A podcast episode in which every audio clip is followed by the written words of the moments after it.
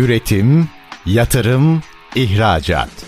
Üreten Türkiye'nin radyosu Endüstri Radyo, sizin bulunduğunuz her yerde. Endüstri Radyo'yu arabada, bilgisayarda ve cep telefonunuzdan her yerde dinleyebilirsiniz. endüstri radyo nokta com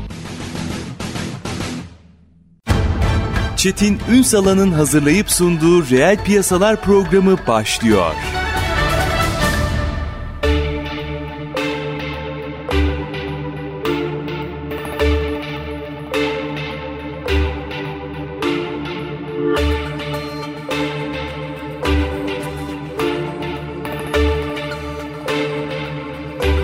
Reel piyasalardan merhabalar. Türkiye'nin gerçek gündeminde birlikteyiz efendim. Konumuz gıda ama farklı bir noktadan. Atık gıdalar. Bakın burada hem bir israf var, hem maliyetlendirme var, hem bir yönetim problemi var ve bu yönetimsizliğin ya da yönetim sorununun müsebbibi kim diye baktığımızda çok net bir yanıtı var. Hepimiz. Hepimiz bir şekilde bu soruna katkı sağlıyoruz. Olumsuz katkılar sağlıyoruz. Biz bütün bu süreçleri konuşacağız. Aslında bir ekosistemi konuşacağız. Bütün bunların hem engellenebilmesi hem de aslında ekonomiye döndürülebilmesi adına bir sistematiği, bir ekosistemi mercek altına alacağız. Kıymetli bir konuğumuz var bugün efendim. Kim bizlerle birlikte? Fazla Gıda Pazarlama Müdürü Koray Koçer. Bugün reel piyasaların konu. Sayın Koçer, yayınımıza hoş geldiniz efendim. Hoş bulduk Çetin Bey. Merhabalar, çok Me- teşekkürler. Merhabalar olsun. Şimdi bu bütün metodolojiyi nasıl yapılacağını, nasıl yönetileceğini hepsini konuşacağız. Ama galiba önce bu dile kolay gelen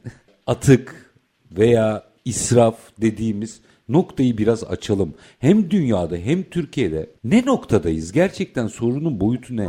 Şimdi çok güzel bir nokta. En geniş resimden beraber bir başlayalım bakmaya. Gıda her şeyden önce biliyorsunuz ki olmazsa olmazımız. Hayatı sürdürebilmek için bizim için olmak zorunda. Bugün dünya nüfusunun sekiz milyarın üstünde olduğunu düşünüyoruz yaklaşık olarak. Bu sekiz milyar insan içinde yıllık olarak yaklaşık dört milyar ton kadar gıdanın üretildiğini hesaplıyoruz. Şimdi bu üretim aslında zaten e, hepimiz için yeterli. Ancak şöyle bir tablo var. Maalesef üretilen gıdaların üçte biri çöpe gidiyor, israf oluyor. Yani bu yaklaşık bir virgül üç milyar ton gıdanın her yıl insan tüketimi için üretilip insan tüketimiyle sonuçlanamadan çöpe atılması, israf edilmesi demek. Ürkütücü. Çok yüksek bir rakam. Siz de demin zaten belirttiniz, bu işin üç farklı boyutu var. Yani hem işin çevresel boyutu var, hem sosyal boyutu var, hem de bir ekonomik boyutu var. Ekonomik boyutundan dilerseniz başlayalım. Orası çok sevinirim. Bir rakam. Yani görece daha kolay. Bugün dünyada çöpe atılan gıdanın yaklaşık bir trilyon dolarlık bir ekonomik kayıp oluşturduğu tahmin ediliyor. bir trilyon dolar dediğimiz rakam Türkiye olarak bizim bütün yıl boyunca yarattığımız ekonomiden daha büyük. En azından oradan bir ne kadar büyük bir rakam olduğunu anlayabiliriz. Ki özelinde bu rakama bakarsak bizim yaptığımız hesaplamalar gıda kaybı ve israfı maliyetinin Türkiye özelinde sadece beş yüz elli beş milyar T L olduğu yönünde. Burada farkındaysanız bu arada hesaplamalar, tahminler demek durumundayım. Çünkü maalesef gıda atığını yüzde yüz bir şekilde ölçümleyebilmek, yüzde yüz olarak takip edebilmek çok mümkün değil. Evet. Elimize giren bir gıda da çünkü satın alım yaptıktan sonra israf olup çöpe gidiyor olabilir. Dolayısıyla bunlar tahmini rakamlar ama en az buralarda olduğumuzu düşünüyoruz. Ekonomik boyutu zaten oldukça çarpıcı ama bir de tabii ki çevresel ve sosyal boyutları da var. Oraları da atlamamak lazım. Bugün biliyorsunuz her ne kadar son dönemde en gündemimizde pandemi en büyük problemimiz gibi gözüküyor olsa da pandemi aslında geçici ama arka tarafta süre gelen ve dünyanın hala en büyük problemi olan ve muhtemelen önümüzdeki yıllarda etkisini daha da maalesef yakından hissetmeye başlayacağımız problem iklim krizi. Bunun ana nedeni küresel ısınma. Küresel ısınma da bildiğiniz üzere zaten karbon salımı dolayısıyla gerçekleşiyor. Endüstri devriminden bu yana özellikle insanlığın yaptığı aktivitelerin sonucunda karbon emisyonu katlanarak büyümüş durumda ve şu anda bir sera etkisi yaratarak dünyanın ısısını arttırıyor. Karbon emisyonunun, toplam yaptığımız karbon emisyonunun yüzde sekiz ila onu gıda israfı kaynaklı. Yani şöyle düşünün, sadece çöpe attığımız gıda için, tüketilemeyen tarafı için biz karbon emisyonunun bugün yüzde sekiz ila onunu salgılıyoruz. oldukça büyük bir rakam. Bunu da şöyle örneklendireyim size. Gıda atığını bir ülke olarak düşünsek karbon emisyonu perspektifinden bir Amerika, iki Çin, üç gıda atığı gelir şu anda dünyada karbon emisyonu sıralamasında. Dolayısıyla bu da oldukça yüksek bir yüzde. Demek ki gıdayı çöpe attığımızda sadece o gıda değil, aynı zamanda iklim krizine yol açan küresel ısınmayla ilgili de e, bazı şeylerden negatif etkilenmiş oluyoruz.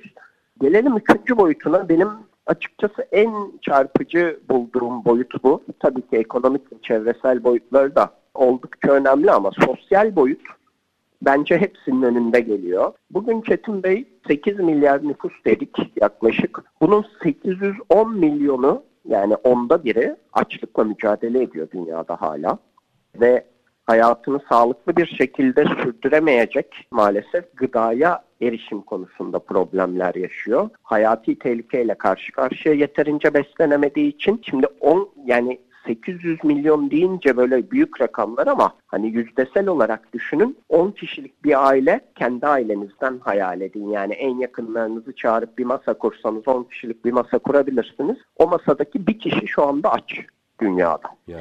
Ve bu açlık problemini yaşarken biz aslında ürettiğimiz gıdanın üçte birini de çöpe atıyoruz. Gıdaların, yani mutfakta yemek pişiyor. Siz o yemeğin üçte birini çöpe atıyorsunuz, geri kalanını masaya getiriyorsunuz ve masadaki bir insanı aç bırakıyorsunuz gibi bir resim var dünyada şu anda. Dolayısıyla işin sosyal boyutunda bugün geldiğimiz noktadaki üretimimiz eğer doğru şekilde dağıtılabilse, israfın önüne geçebilsek, belli bir kısmını bile kurtarabilsek, hepsini bile değil. Bugün dünyadaki açlık problemini ortadan kaldırabiliyoruz aslında mevcut kaynaklarla. Ancak burada eşit olmayan bir dağılım. İşte bir kesimin fazlasını alıp çöpe atarken bir kesimin o fazlasına bile ulaşamadığı bir dünyada yaşıyoruz maalesef. Dolayısıyla buradaki israfın bana sorarsanız en önemli çıktısı hala sonlandıramadığımız ve insanların hayati tehlike yaşadığı açlık problemiyle direkt olarak bağlantılı. Üstad, bir şeyi çözemiyorum ben. Siz konuya daha iç içesiniz ve eminim bu konuyla ilgili yapacağınız yorum da çok kıymetli. Şimdi bütün bunların nasıl önlenebileceğini de konuşacağız ama bir iki üç dakikam var. Reklam arasına gitmeden önce. Şimdi ben size, sokaktaki herhangi birine, hatta kendime, yani ben bu işin müsebbibini dışarıda aramama gerektiğini düşünüyorum. Çünkü hepimiz yapıyoruz bu hataları. Desem ki gıdayı İsraf eder misiniz? Çöpe atar mısınız? Bunu kime sorarsak soralım, yüzde yüz hayır yanıtını alacağız. Herkesin hemfikir olduğu bir konuyu niye çözemiyoruz? Çok doğru bir noktadan aslında başladınız. Şimdi bizim kültürümüzde aslında Çetin Bey gıda kutsaldır. Evet. Değil mi? Hepimiz öyle öğrenerek büyüdük. Yani yerde bir ekmek görülse alınır, öpüp başımıza koyarız, bir duvarın üstüne koyarız, üstüne basılmasın vesaire. Bu kadar aslında gıdanın kutsal sayıldığı bir kültürde atığın oluşuyor olması da enteresan. Ve dediğiniz gibi hiçbir birey ve hiçbir işletme, kurum gıda atığı oluşturduğunu en başta kabullenemiyor. Ama verilere bakıyorsunuz. Veriler diyor ki Türkiye'de her bir birey kişi başına yılda doksan üç kilogram gıdayı çöpe atıyor.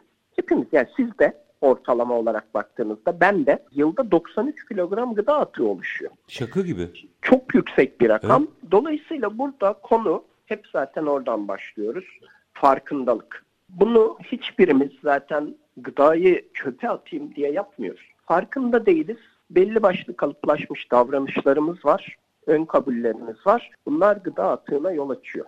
Burada aslında hepimizin bildiği ama günlük hayatta bazen hatırlamayı atladığı, uygulamayı atladığı çok basit adımlarla bunu bireyler olarak önleyebilmek mümkün.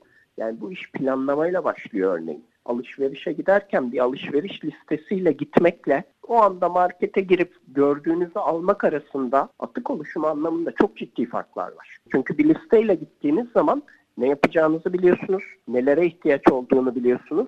Gidiyorsunuz, onları alıyorsunuz ve kullanıyorsunuz. Ama bir süpermarkete girdiğinizde tamamen raflar, reyonlar arasında gezerek anlık bir alışveriş yapıyorsanız ihtiyacınız olandan fazlasını da alıyorsunuz, ihtiyacınız olmayan şeyleri de alıyorsunuz. Bir planınız olmadığı için tüketebileceğinizi düşünüyorsunuz ama tüketemeyeceğiniz kadar miktarda alabiliyorsunuz. E dolayısıyla bu mesela alışverişe bir listeyle çıkmak Aslında çok kolay bir aksiyon değil mi? Hepimiz yapabiliriz bunu ama atlayabiliyoruz ve sonrasında o satın alımımızda aa ben domates almışım kullanmadım, şu yemeği almışız yapmadık, bozuldu mutfakta, dolapta, balkonda vesaire gibi sonuçlanabiliyor. Şimdi dolayısıyla buradan planlayarak başladığımız bir akışta sonrasında saklama koşullarını bilmek ürünlerin. Basit bir örnekle gidelim. Domates mesela yumuşayabilen bir üründür biliyorsunuz hızlıca. Domatesin sapını çıkartıp sap tarafındaki o beyaz kısmı aşağıya gelecek şekilde bir tepsinin üstüne dizip oda sıcaklığında beklettiğinizde ömrü buzdolabında durmasına göre daha uzundur. Bunu bilmek mesela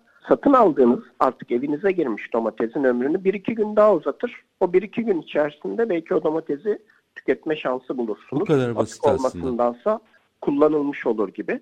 Bu tarz çok basit saklama ve kullanma koşullarından haberdar olmak ki artık biliyorsunuz internetle bu bilgilere ulaşabilmek beş saniyelik on saniyelik işler. Hı hı. Ürünlerin son tüketim tarihi ile tavsiye edilen tüketim tarihi arasındaki farkı biliyor olmak. Son tüketim tarihi ürünün mikrobiyolojik olarak bozulmaya başlayacağı tarihi gösterir. Gıda güvenliği ile ilgili bir ibaredir. Son tüketim tarihi geçmiş bir ürün tüketilmez. Ama tavsiye edilen tüketim tarihi işin gıda güvenliği ile ilgili bir ibare değildir. Tavsiye edilen tüketim tarihi geçmiş bir ürünün durumuna gözünüzle, burnunuzla, ağzınızla bakarak duyularınız aracılığıyla herhangi bir bozulma görmüyorsanız tavsiye edilen tüketim tarihi geçmiş bir ürünü iyi durumdaysa tüketebilirsiniz. Bunun ikisi arasındaki farkı bilmek, ürünleri ayırt edebilmek demektir. Dolayısıyla tavsiye edilen tüketim tarihi geçmiş bir ürünü de iyi durumda olduğunda değerlendirebilirsiniz eğer bu farkı biliyorsanız. Hı hı. Ee, şu anda bizim yaptığımız araştırmalarda halkımızın yüzde seksen ikisi son tüketim tarihiyle tavsiye edilen tüketim tarihi arasındaki farkı bilmiyor. İşte. Farkı bilmeyince de hepsine son tüketim tarihi gibi yaklaşıyor. Tavsiye edilen tüketim, yani T T T olarak görürüz mesela paketli hı hı. ürünlerin üstünde. Basit bir örnek olsun mesela hani un gibi ürünlerin tavsiye edilen tüketim tarihi var. Sirkenin tavsiye edilen tüketim tarihi vardır. Kolay kolay bozulmazlar. Tavsiye edilen tüketim tarihi geçse de bir bakarsınız iyi durumdaysa tüketirsiniz gibi. O zaman şöyle yapalım, minik bir araya gideyim. Bu işin birkaç boyutu daha var. Bir de profesyonel noktalarda e, yani hem üretim noktalarında hem de işte restoran vesaire gibi daha toplu tüketimin olduğu hatta catering e, noktalarında e, yönetilmesi gereken süreçler var. İşin içine teknolojiyi katarak yaratabileceğimiz bir ekosistem var. Hepsini Doğru. biraz açalım isterim ama minik bir aranın ardından konuşalım. Efendim Fazla Gıda Pazarlama Müdürü Koray Koçer konuğumuz. Gıda gerçeğini konuşuyoruz. Atık üzerinden kaybolan ekonomi çok büyük. Daha kötüsü, daha kötüsü engellenebilir. Ekonomiye kazandırılabilir bir gerçek. Nasıl? Az sonra detaylarını konuşacağız. Lütfen bizden ayrılmayın. Üretim, yatırım, ihracat. Üreten Türkiye'nin radyosu Endüstri Radyo, sizin bulunduğunuz her yerde. Endüstri Radyo'yu arabada, bilgisayarda ve cep telefonunuzdan her yerde dinleyebilirsiniz. endüstri radyo nokta com Kısa bir aranın ardından Reel Piyasalar'da tekrar sizlerle birlikteyiz. Konuğumuz Fazla Gıda Pazarlama Müdürü Koray Koçer ve gıda israfının yönetimini konuşuyoruz. Şimdi Sayın Koçer, araya gitmeden önce aslında bizlerin bireysel olarak neleri ihmal ettiğimizi de o kadar net ortaya koydunuz ki. Hadi biraz volümü büyütelim mi? Arttıralım daha doğrusu. Şimdi bu işin üretimini yapan tesislerdeki atık miktarı mesela fire diyebiliriz buna. Hiç konuşulmuyor. Bozulma miktarı hiç konuşulmuyor. Restoran ve benzeri catering gibi üretim noktalarındaki bozulmalar, atıklar hiç konuşulmuyor. İşin bu boyutunda çok daha yönetilebilir bir fotoğraf olması gerektiğini düşünüyorum. Ama bu benim düşüncem. Gerçekler ne? Sizden alalım. Çok doğru bir nokta Çetin Bey. Çok haklısınız. Şimdi aslında oluşan gıda atığının yaklaşık yüzde ellisi ev içerisinde, yüzde ellisi ise ev dışında oluşuyor. Yani kurumlar tarafında oluşuyor. Bugün baktığınızda gıda üreten, tüketen, servis eden herhangi bir kurumda atık oluşmama ihtimali yok. Tabii ki sıfır atık diye bir konsept var biliyorsunuz. Hı hı. Sıfır atığa doğru gitmeye çalışıyoruz ama sıfır atık yakalanması ciddi anlamda ütopik bir o bir e, ideal. Hedef. Burada önemli olan adım adım atığı azaltabilmek. Şimdi Dediğiniz gibi bu işin farklı oyuncuları var. İşte gıda üreticisi olan firmalar var. Perakendeciler var. Distribütör, toptancı gibi ürün taşıyan oyuncular var. Horeca sektörü adını verdiğimiz otel, restoran, catering gibi yemek servisi veren noktalar var. Ve her birinde farklı boyutlarda çeşitli sebeplerle atık oluşuyor ya da fazla ürün bulunuyor. Şimdi burada ufak bir ayrım yapmak isterim öncelikle. Çünkü terminolojiler de biraz kafa karıştırıcı olabilir. İşte atık ne demek? Bizim adımız fazla gıda. Neden fazla gıda diyoruz? Neden fazlayı kullanıyoruz? Biz burada şöyle bakıyoruz. Bir gıda öncelikli olarak insan tüketimiyle sonuçlanması amacıyla üretiliyor. O yüzden insan tüketimiyle sonuçlandığı sürece biz o gıdaya atık demiyoruz. Doğru. Fazla ürün elimizde kalabilir. Bu mesela bizim kültürümüzün de bir parçasıdır. Aşure pişirilir örneğin. Fazla fazla yapılır. Onu o ev içerisinde tüketemezsiniz. Fazladır o ev için. Ama konuya komşuya dağıtırsınız. Hı hı. Eşe dosta verirsiniz. Bu ürün paylaşılır ve yine insan tüketimiyle sonuçlanır. Ancak insan tüketimiyle sonuçlanamayacağı noktaya vardığında artık mesela son tüketim tarihi geçmiştir, bozulmuştur, kirlenmiştir gıda. O zaman atık diyoruz biz. Ama onun öncesindeki adımlarda bunlar bizim gözümüzde fazla olan ürünler. Hı hı. Bir gıda üreticisini düşünün. Ne yapar gıda üreticisi? Pazardaki olası talebi hesaplar. Bu talep doğrultusunda da bir üretim planı yapar. Pazarın şartları değişti. Siz yüz birim satarız diye plan yaptınız ve ürettiniz ama seksen birim ürün satabildiniz. Arada kalan yirmi birimlik ürün atık değildir. Fazladır o.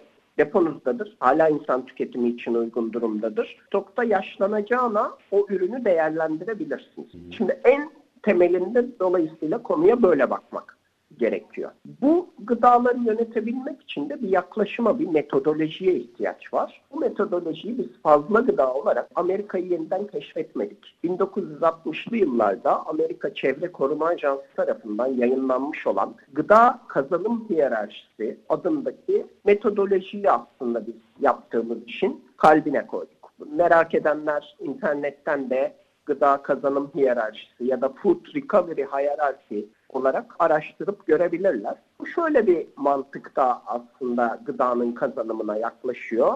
Adım adım bir piramit düşünün. Piramitin en üst basamağında kalmaya çalışıyoruz mümkün olduğunca. Eğer bir basamakta kalmak mümkün değilse ancak piramitin bir alttaki basamağına iniyoruz. Onda kalmak mümkün değilse bir alttakine. Çünkü aslında biz piramidin en üst basamağında en yüksek ekonomik, çevresel ve sosyal faydayı yaratabiliyoruz. Piramitte basamakları indikçe bu fayda azalıyor. Piramidin basamaklarının en üstünde kaynağında azaltım var. Kaynağında azaltım aslında deminki anlattığım mantıkta atığın oluşmadan engellenmesi demek. Yani ben üretimimi sürekli yanlış hesaplayarak elimde fazla ürün kalmasına sebebiyet veriyorsam o zaman veriye dayalı analizlerle benim bu kadar üretmemem lazım. yüz birim değil seksen beş birim üreteyim. Çünkü seksen birim satabiliyorum belli ki diyerek buradaki atığın daha oluşmadan kaynağında azaltılmasını sağlayabilmek en önemli, en yüksek fayda.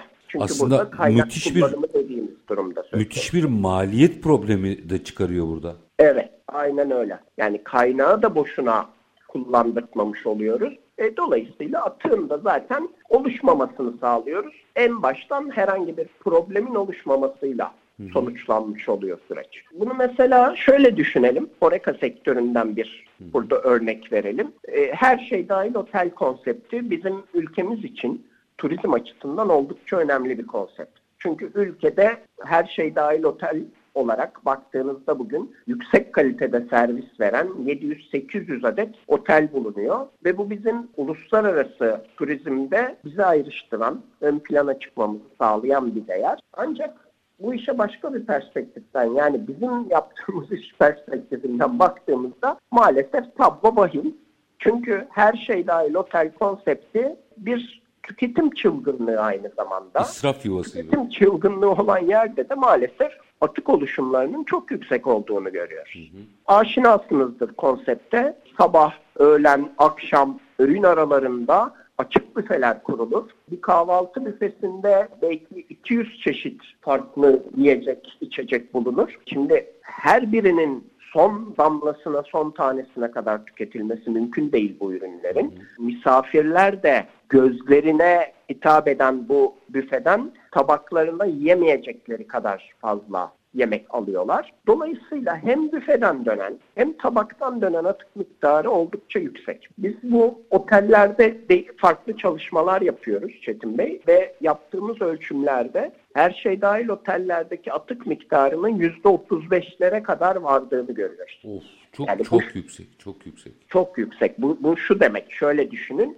Bir otel yüz liralık bir gıda satın alımı yapıyor. Günün sonunda otuz beş lirasını çöpe atıyor. Dolayısıyla burada da örneğin kaynağında azaltım mantığıyla yaklaşmak gerekiyor konuya. Yani ben bu büfeden neyi acaba çöpe atıyorum en fazla? Tabakların fazla alınıp tekrar israf olan yemekler neler? Bunları ölçebilmeye başladığınızda işte o zaman görüyorsunuz ve o israfı, atık oluşumunu engelleyebilecek şekilde bir menü planlaması, menü mühendisliği, satın alım, sunum vesaire gibi çözümlere gidebiliyorsunuz. Buradaki zorluk ne? Her bir profesyonel mutfak için. Profesyonel mutfaklar aslında üretim odaklı kurgulanmış, operasyonlarını o büfeyi ya da tabağı doğru şekilde çıkarmaya odaklamış organizasyonlar. Hiçbirinin ana önceliği tabaktan döneni, büfeden döneni takip etmek değil. Ve çok hızlı bir operasyon gerçekleşiyor. O yüzden manuel olarak atığı ölçemiyorlar. Bu yüzde otuz beş atık oluşumunun hangi yemekten, hangi tabaktan, hangi öğünde ne miktarda oluştuğunu bilmiyorlar. Bilmediğimiz zaman da ne oluyor? Ertesi gün yine aynı büfeyi kuruyorsunuz. Bir sonraki gün yine aynı tabağı aynı şekilde servis ediyorsunuz. Ve bu atık oluşumu sonsuz bir döngüde sürekli devam ediyor. Bizim akıllı tartı sistemi dediğimiz bir çözümümüz, bir servisimiz var. Bu atıkları tek tek ölçümlemeyi sağlıyoruz. Yani hangi öğünde, hangi yemekten, ne miktarda, ne maliyetle çöpe gitti. Bunu gören bir şef ya da bir işletme sahibi kolaylıkla menüsünü güncelleyerek, değiştirerek atık oluşumunu engelleyebiliyor. Bu bir kaynağında azaltım çözümüdür örneğin. Şu, ee, bir araya gideceğim ama bir araya gideceğim tabii, ama tabii, e, bir cümle buyurun. Şunu alarak araya gitmek isterim. Aslında teknoloji geçmişten çok daha bize bunu yönetilebilir kırıyor. Bunu söyleyebilir miyiz? Evet, çok doğru. Şimdi burada bunu teknoloji olmadan yapamıyoruz hatta. Yani bir adım ötenize götüreyim sizi. O zaman şöyle sorayım. Teknolojiyle nasıl yapıyoruzu biraz detaylandıralım ama minik bir araya gideyim. Aranın ardından bu detayı açalım ve doğru bir kurguyu kurarsak aslında nasıl bir sonuçla karşılaşacağımızı da somut bir biçimde paylaşmış olalım. Minik bir ara diyeceğiz. Aranın ardından Fazla Gıda Pazarlama Müdürü Koray Koçer bizlerle birlikte. Lütfen bizden ayrılmayın. Üretim, yatırım, ihracat. Üreten Türkiye'nin radyosu Endüstri Radyo sizin bulunduğunuz her yerde. Endüstri Radyo'yu arabada, bilgisayarda ve cep telefonunuzdan her yerde dinleyebilirsiniz. endüstri radyo nokta com. Kısa bir aranın ardından Reel Piyasalar'da tekrar sizlerle birlikteyiz. Konuğumuz Fazla Gıda Pazarlama Müdürü Koray Koçer ve aslında atık, Artık, artık adına ne derseniz deyin ama israfın nasıl önlenebileceğini konuşuyoruz. Bireysel olarak önlenebileceğini konuştuk. Profesyonel noktalarda nasıl önlenebileceği üzerinde durdu Sayın Koçer. Şimdi bir boyutu daha açalım. Teknoloji artık bu süreci yönetmeye imkan veriyor. Sayın Koçer'e tekrar bunu sormak isterim. Sayın Koçer, teknolojiyi nasıl kullanırsak bu süreci minimize ederiz. sıfır bir evet ida, ida noktasıdır. Hiçbir zaman u- ulaşılamasa bile gidilecek yolu gösterir vesaire, tamam bunda hemfikiriz ama artık teknolojiyle o sıfır noktasına çok yaklaşabilme kabiliyetine erişmiş durumdayız. Bunu nasıl yapabiliriz ve günün sonunda önümüze nasıl bir olumlu tablo gelebilir? Sizden almak isterim detayları. Tabii ki. Şimdi teknoloji atık yönetimi diğer bir sürü alanda olduğu gibi atık yönetimi konusunda da olmazsa olmazlardan biri haline geldi. Burada biraz da teknoloji olmazsa yapamayacağımız şeyleri bize mümkün kılıyor her şeyden önce. Şimdi aradan önce her şey dahil otellerin büfelerinde oluşan atıkları ve bunun takibini konuşuyorduk. Mesela bu case özelinde, bu vaka özelinde teknolojinin nasıl bir rolü var? Her öğünde onlarca farklı yemeğin servis edildiği büfelerden dönen, tabaklardan dönen yemekleri teknoloji yardımı olmadan manuel bir şekilde ölçmek, not almak, bunları bir veri olarak toplayabilmek örneğin mümkün değil. Bunu yapamayız. Oraya üç kişi beş kişi bile koysanız bir kağıda yazarlar bunları ama sonrasında karşılaştırma şansımız olmaz. Neyin çıktığını o resmi de göremeyiz. Dolayısıyla burada mesela akıllı tartı sistemi, bu arada akıllı tartı sistemi bir nesnelerin interneti çözümü. Ne yapıyor? Bir sistem sayesinde ölçülen ağırlığı ve girilen bilgiyi, yani işte diyelim ki iki kilogram kuru fasulye yemeği döktük, kuru fasulye yemeğini seçip tartıyoruz. Bu iki bilgiyi birleştirerek arka tarafta bir veri olarak topluyor. Bu veriler toplandıktan sonra da bir rapora dönüştürülüyor. Bu raporda o noktaya şunu söylüyor. Sen bu yemekten on kilo ürettiğinde iki kilogramını düzenli olarak çöpe atmak durumunda kalıyorsun. Büfende şu şu şu yemekler tüketiliyor ama bu bu bu yemekler kalıyor. Tabaktan dönen yemeklerde şu şu şu garnitürler, bu ana yemekler çok yüksek miktarlarda. Bunları gördüğünüzde de ne oluyor? Bir rapor şeklinde. Aa, tamam bir dakika ben o zaman büfeye bunu bu yemeği çıkarmayayım. Ya da bu yemeği bu kadar fazla üretmeme gerek yok. Tabaktan sürekli pilav dönüyor, pilavımın lezzetinde acaba bir sıkıntı mı var? Gibi basit aksiyonlarla, çünkü artık resmi görebiliyoruz, atığı azaltabiliyoruz. O yüzden burada teknolojinin rolü farkındaysanız kolaylaştırıcı, sağlayıcı olması. Teknolojiyi kullanmıyor olsaydık o resmi göremiyor olacaktık. Ve daha önce bahsettiğim gibi aynı üretimi aynı şekilde yapmaya devam ediyor olacaktık. Dolayısıyla burada teknoloji bir takip edilebilirlik, görünürlük sağlıyor. Teknolojinin tek rolü bu da değil. Bu çok önemli bir rol ama teknoloji bize aynı zamanda hız da sağlıyor. Şimdi bunu da şuradan bağlamak isterim. Bir gıda kazanım hiyerarşisi anlatıyordum. İlk basamağının kaynağında azaltım olduğunu söylemiştim. Örneklerini de zaten paylaşmış olduk kaynağında azaltım için. Gıda kazanım hiyerarşisinin ikinci basamağında İhtiyaç sahiplerine gıda yardımı var. Bu şu demek, siz eğer gıdayı atığa dönüşme konusunda kaynağında azaltamadıysanız, elinizde fazla ürün kaldıysa, diyelim ki bir üreticisiniz, ürettiniz ve fazlası kaldı. Ya da bir perakendecisiniz, satın aldınız, her ürünü satamadınız, elinizde bir kısmı kaldı. Bu ürünler için yapmanız gereken en yüksek yine sosyal faydayı sağlayacak iş ihtiyaç sahiplerine gıda yardımı yani bağıştır. Hı hı. Fazla Gıda iki bin on altı yılında kuruldu. iki bin on yedi yılında operasyonlarına bağış işleriyle başladı. Biz şu anda Türkiye'de yüz altmış beş gıda bankasıyla çalışarak altmış bir ilde bir virgül yirmi beş milyon ihtiyaç sahibine gıda bağışı yapabiliyoruz.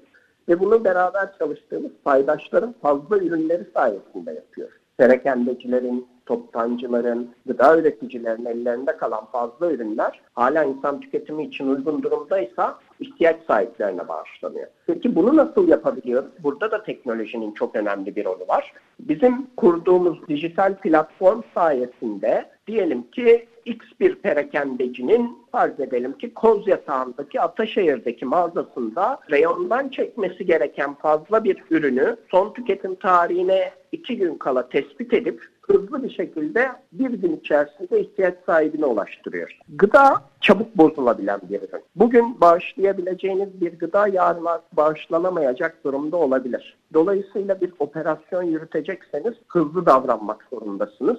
Hızlı davranmak da yine manuel operasyonlardan çıkıp teknolojinin yardımını alarak ancak mümkün oluyor. Bizim geliştirdiğimiz platform saniyeler içerisinde hangi üreticinin, perakendecinin hangi mağazasında hangi fazla ürün kaldığını tespit ediyor.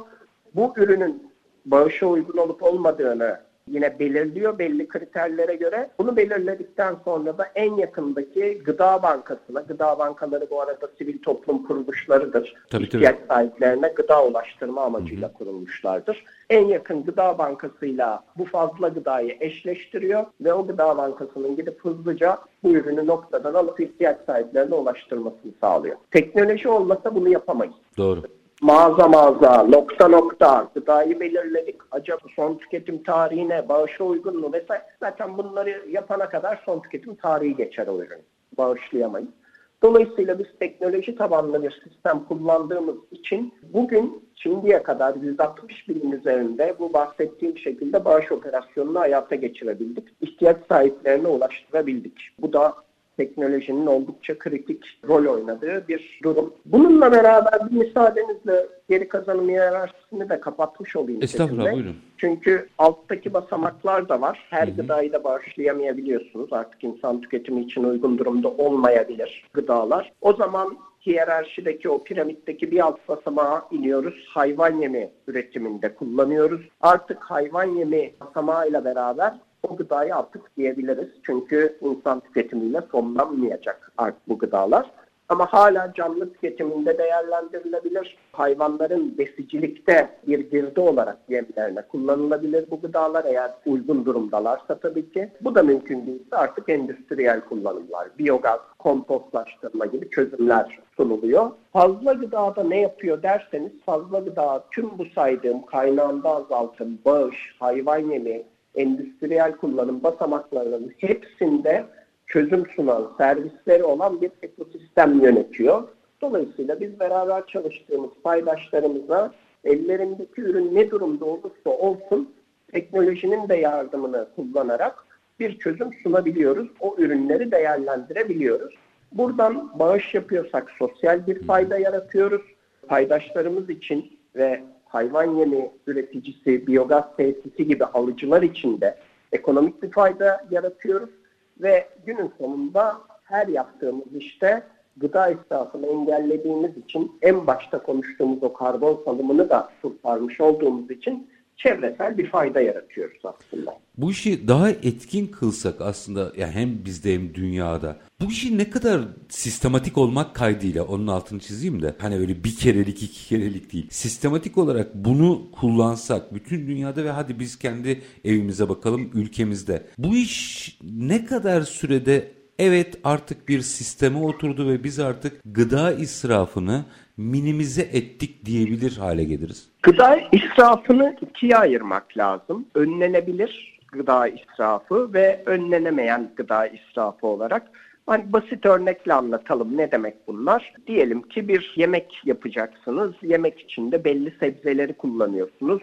Bu sebzelerin işte kökleri olabilir, İşte kabukları olabilir. O yemek servisi için mesela bu kök ve kabukları ayırmak durumundasınız ve bunu azaltamayız. Ama diğer taraftan bu kök ve kabuklar kompostlaştırma işleminde geri kazanılabilir. Tabağa servis ederken tabakta kalanları eğer ölçümleyebiliyorsanız direkt önleme imkanınız var ya, ya da keza büfede öyle. Dolayısıyla en başta da demiştim ya, sıfır atık evet bir hedef olmalı. Ulaşmaya çalıştığımız bir nokta olmalı. Ama biz hep şunu söylüyoruz. Sıfır atık diye başladığımızda yolculuğa biraz uzakta bir hedefi seçmiş oluyoruz. O sıfır atığa doğru giden yolculuk uzun ve motivasyon kırıcı olabiliyor eğer sadece gözümüzü oraya dikersek. Dolayısıyla burada bizim niyetimiz adım adım azaltma.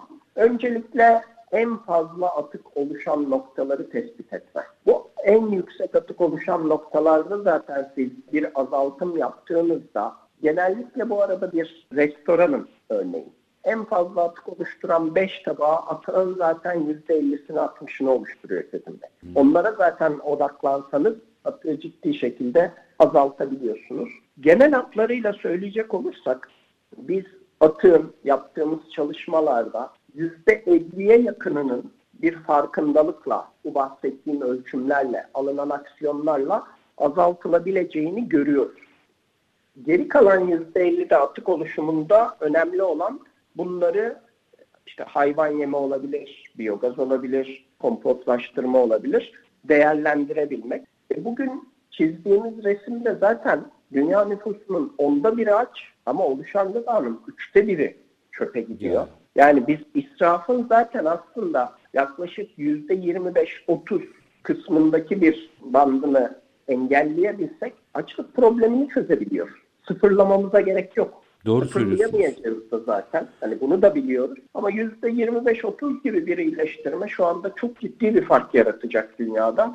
Ve bunu da sizin de dediğiniz gibi tabii belli sistemler, yaklaşımlar, metodolojiler, teknolojinin de yardımını alarak yaptığımız zaman bizim yaptığımız işi ölçeklendirdiğinizde biz Fazla Gıda olarak bir startup'ız ve yola çıktığımız günden bu yana altmış bin tonun üstünde gıdayı kurtardık. Bizim gibi yüz tane firma olsa zaten Türkiye'nin gıda israfını neredeyse bitirmiş oluyor. Böyle düşünebilirsiniz. Doğru, o da bir model ee, olur zaten. Dolayısıyla bu hedefler çok gerçekçi ve öyle yıllara yıllara ihtiyaç yok. Doğru sistem kurulduğunda bir yıl içinde, bir buçuk yıl içerisinde zaten ciddi bir etki alıyorsunuz. Bizim yolculuğumuz altı yıllık bir yolculuk. Fazla Gıda altı yaşında. altı yılda bir startup buralara gelebiliyor. Müthiş. Öyle düşünebilirsiniz. Üstadım, bir dakikam var ama bir dakikada şu mesajı alarak sizden veda etmek isterim. Şimdi bir üreten Türkiye'nin radyosu dediğimize göre siz iki bin yirmi ikinin sanıyorum Mayıs, Mayıs-Haziran, tam karıştırıyor olabilirim. Sanırım Mayıs'ın sonuydu. Bir panelde işte sorumlu üretim ve tüketimde teknolojinin yeri konulu bir seminer verdiniz. Doğru. Bir dakikada sorumlu üretim ne demek, bunu hatırlatmanızı rica edeceğim. Tüketimi hepimiz biliyoruz. Bir dakikada bunun hatırlatmasını yapalım, öyle veda edeyim size.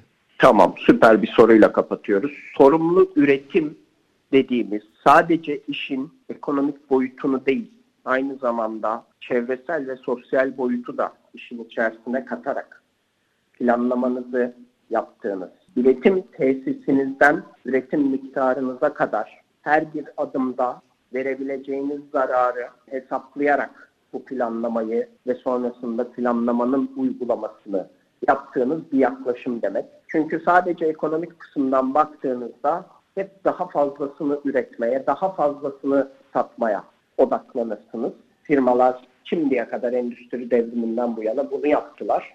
Ama kaynaklarımız kısıtlı, oluşturduğumuz atığı dünya artık taşıyamayacak bir noktaya gelmiş durumda. Dolayısıyla daha üretirken, bu da başka bir sohbetin konusu olsun, döngüsel ekonomi dizayndan başlıyor. Satın alımdan değil. Dizayn ederken daha zaten döngüsel ekonomiyi düşünmek zorundasınız. Sorumlu üretimde de daha planlarken bu işin hem ekonomik hem çevresel hem sosyal boyutuna hesaba katarak o şekilde üretim yapmak gerek aslında. Yüreğinize sağlık. Fazla Gıda Pazarlama Müdürü Sayın Koray Koçer. Çok teşekkür ediyorum efendim. Ben teşekkür ederim Çetin Bey. Sağ olun. Var olun. Teşekkürler. Sağ olun. Efendim, biz bugün sadece bir israf önleme programı değil, aynı zamanda üretimin, hatta Sayın Koçer'in ifadesiyle daha tasarımın nasıl yapıldığından başlayan bir süreçte tüketiyene kadar, yani o bütün zincir içerisinde insanların yaklaşımlarının, teknolojinin de yardımıyla gıda israfını önleyerek nasıl hem karbon salınımı açısından, hem insani noktadan, hem maliyetler açısından nasıl yönetilebileceğini, teknolojinin bununla nasıl baş edebileceğini e, konuştuk. Ve bunu konuşurken de bu yaptıkları çalışmayla, yani Türkiye'nin bir startup'ı aslında bunu yapıyor ve bu çalışmalarla da Birleşmiş Milletler Kalkınma Programı tarafından dünyada desteklenen ilk Türk girişim olma özelliğini de taşıyan bir adrese yönelerek bunu konuştuk. Konuğumuz Fazla Gıda Pazarlama Müdürü Koray Koçer'de. Biz reel piyasaları her zamanki gibi bitirelim. Şartlar ne olursa olsun paranızı ticarete, üretime yatırmaktan, işinizi layıkıyla yapmaktan ama en önemlisi vatandaş olup hakkınızı aramaktan vazgeçmeyin. Hoşça kalın efendim.